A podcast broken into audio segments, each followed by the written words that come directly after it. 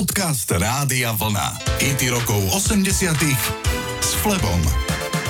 Rád hrám v tomto programe kapelu Duran Duran. Podelím sa s vami o príhodu z úplných začiatkov tejto skvelej kapely. Ešte predtým, ako sa ku kapele pridal spevák Simon Le Bon, mladú partičku z Birminghamu podporovali dvaja majiteľia populárneho klubu Ram Runner. Duran Duran v klube mohli skúšať. Samozrejme práve v tomto klube mali prvé koncerty. A najmä v tom čase ledva 18-ročným chalanom klub ponúkol aj isté zázemie.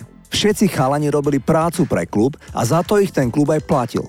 Konkrétne, bubeník Roger Taylor zberal poháre, gitarista Andy Taylor robil kuchára a upratoval interiér. Bas-gitarista John Taylor robil vyhadzovača a klávesák Nick Rhodes bol DJom v spomínanom klube Ramrunner. Keď sa Duran Duran stali o pár rokov slávni, tak v roku 1983 po koncerte na futbalovom štadióne urobili Duran Duran afterparty práve v klube Ramrunner aj ako poďakovanie za niekdajšiu pomoc a podporu. Poďme si zahrať jeden z prvých hitov kapely Duran Duran, volá sa Girls on Film.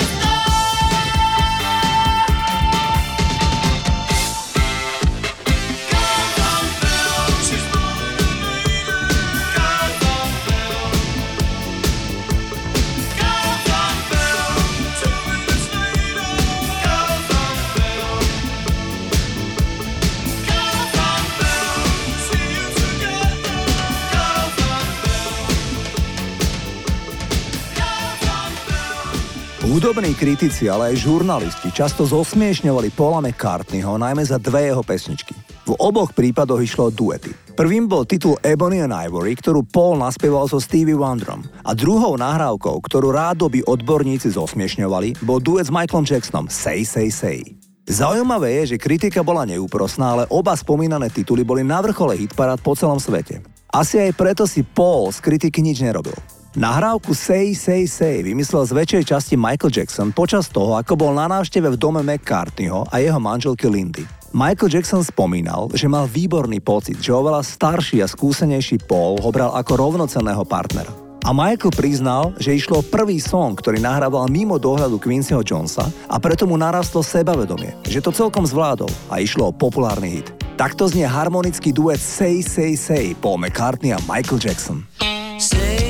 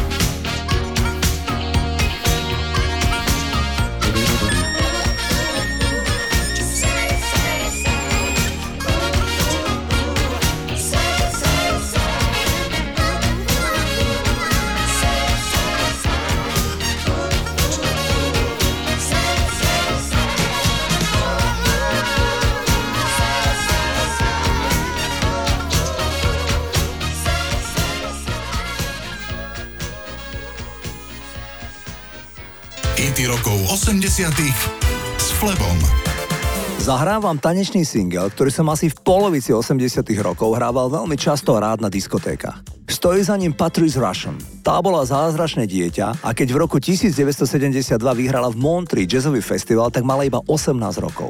Svoj prvý album vydala v roku 1974 a mala množstvo R&B hitov, ale iba nahrávka Forget Me Not bola jej jediná skladba, ktorá sa vysoko umiestnila aj v svetových hitparadách. Forget Me Not znamená nezábudka. Táto kvetinka sa tradične dáva niekomu, aby si vás ten človek zapamätal.